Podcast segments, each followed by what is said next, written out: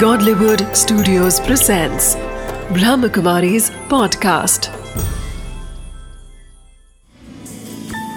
Wisdom of the Day with Dr. Girish Patel। नमस्कार, ओम शांति।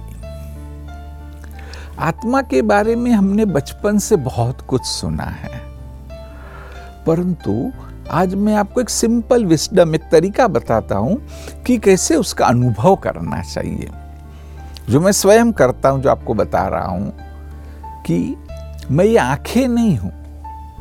सिर्फ आँखों द्वारा तो वो इमेज ब्रेन में जाती है, वो ऑक्सीपिटल कॉर्टेक्स में जाती है, और फिर जब आत्मा उसको परसीव करती है तब मैं देख पाता हूँ।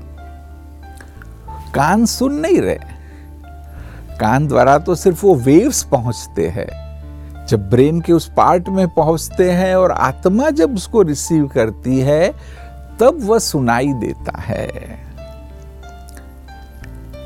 जो मुझे स्मेल भी आ रही है तो नाक सूंघ नहीं रहा है, परंतु वह स्मेल जब ब्रेन में जाती है और आत्मा में वह पहुंचती है, जो रिसीविंग पावर है, और तब मैं वो स्मेल को फील कर पाता हूँ।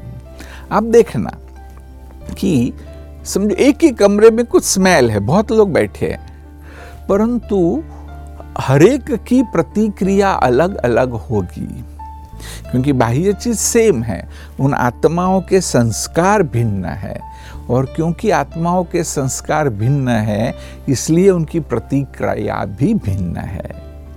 और साथ साथ कर्म, अभी मैं बोल रहा हूं तो मुख नहीं बोल रहा है, एक्चुअली आत्मा वो ऑर्डर देती है, और जब आत्मा ऑर्डर देती है तब मुख बोलता है। बस ये थोड़ी सी प्रैक्टिस अगर आप रोज कर्म करते करते आप करो तो आप पाएंगे कि ऑटोमेटिक जो मेडिटेशन का फर्स्ट स्टेप है कि आत्मिक स्मृति, मैं कौन हूं, और उस स्टेज में स्थित हो जाना, उस स्टेज में स्थित होना आपको बहुत ही सहज हो जाएगा। Om Shanti. Wisdom of the day.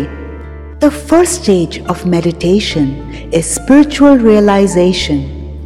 To do this, see yourself doing every action and understand who is instructing you to see, hear, or speak, or think something, or what action is instructing you to do.